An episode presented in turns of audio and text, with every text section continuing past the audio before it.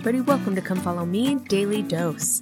I'm Lindsay Hanson, and today is February 11th. Today, we're actually going to backtrack just a little bit before we get to the story of the restoration of the Aaronic priesthood.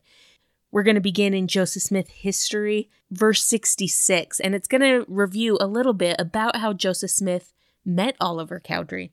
If you'll remember, Oliver Cowdery was a school teacher and Hyrum Smith was on the Board of Education, and so because of that, Oliver Cowdery was boarding at the Smith house. It wasn't long before he heard all sorts of stories about Joseph Smith, and over time, as the family began to trust Oliver Cowdery, they began to open up and share some of the stories about Joseph Smith, the things that he had seen and the things that he had experienced. Now, naturally, just like anyone would be, at first Oliver was a little bit skeptical, and he decided, without telling anyone, that he was going to go to the Lord and he was going to seek an answer, if this was true or not. And in his mind, he determined that if it was true, he would do everything in his power to help bring forward the record that Joseph Smith had. Verse 66 says, On the fifth day of April, 1829, Oliver Cowdery came to my house, until which time I had never seen him. He stated to me that having been teaching school in the neighborhood where my father resided, and my father being one of those who sent to the school, he went to board for a season at his house, and while there the family related to him the circumstances of my having received the plates, and accordingly he had come to make inquiries of me. Two days after the arrival of Mr. Cowdery, being the seventh of April, I commenced to translate the Book of Mormon, and he began to write for me. Now, one of the really interesting things about this story to me is that Oliver, before even meeting Joseph Smith, had a testimony that he was the prophet, had a testimony that the record was true and that the work that Joseph was doing was true. That's why he went to Harmony to meet him as soon as he could. However, there's something even more interesting here. If you'll remember in section 6, in the revelation given through the prophet Joseph Smith, the Lord tells Oliver, Verily, verily I say unto you, if you desire a further witness, cast your mind upon the night that you cried unto me in your heart, that you might know concerning the truth of these things. Did I not speak peace to your mind concerning the matter? What greater witness can you have than from God? Now, the really important part of this story is to realize that here Oliver Cowdery, while living in Palmyra, had an incredible experience. He had an experience with the Spirit when he was praying to know the truth of Joseph Smith and the record. He received peace, he received an answer, and because of that, he went to Harmony to translate for Joseph. Now, here, after meeting Joseph, he receives a revelation from God. And not having told a soul about his experience when he prayed to know the truth, in this revelation, God speaks to Oliver about an experience that was just very personal between the two of them that no one else knew about, really solidifying in the mind of Oliver Cowdery that Joseph Smith was indeed a prophet. And just as neat, two days before Oliver Cowdery got to Joseph Smith, he had prayed for someone to come and be a scribe for him. So it didn't surprise him when two days later Oliver Cowdery comes for that very purpose.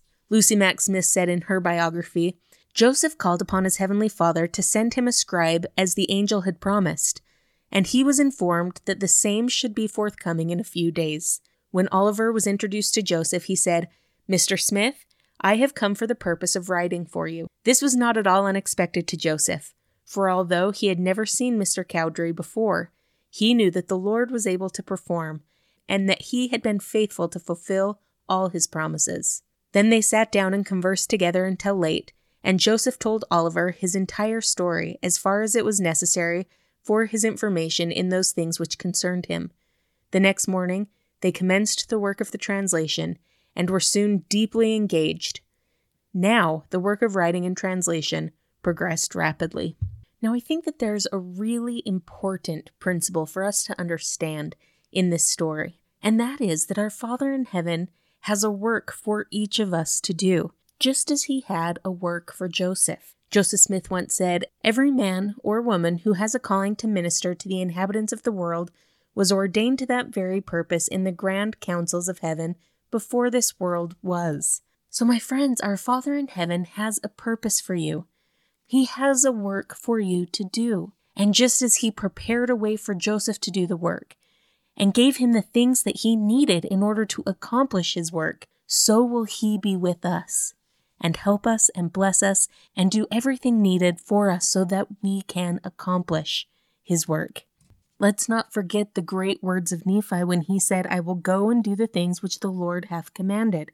For I know that the Lord giveth no commandments unto the children of men, save he shall prepare a way for them, that they may accomplish the things which he has commanded them. Now, my friends, I know it feels like a really weird time to be serving in the Lord's kingdom. I look at the missionaries right now and think, wow, they have done a complete 180 on how missionary work is done. But my friends, we can follow their lead.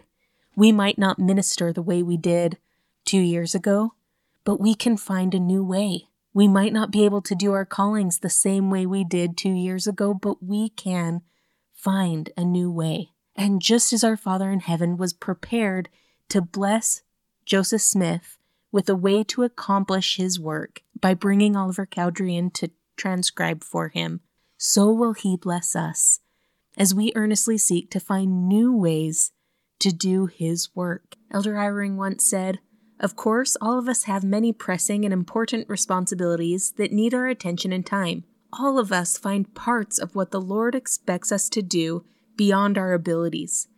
Fortunately, the Lord provides a way for each of us to gain confidence and satisfaction in all our service.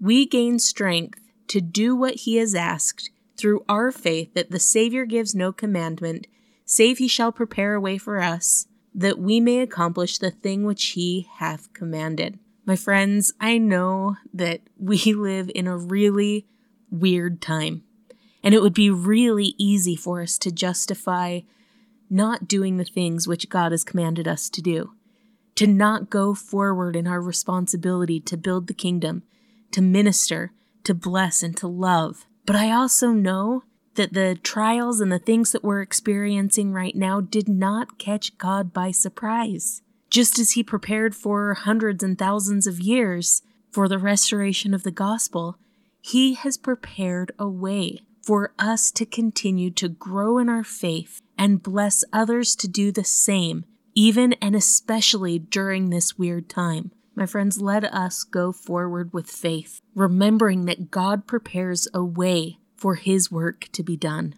So let us go forward and let us do His work, having faith and trust in God's promises. Thank you so much for listening today. If you're enjoying this podcast, make sure to follow us on social media, subscribe, like, comment, or share. This has been Come Follow Me Daily Dose, and I'm Lindsay Hanson.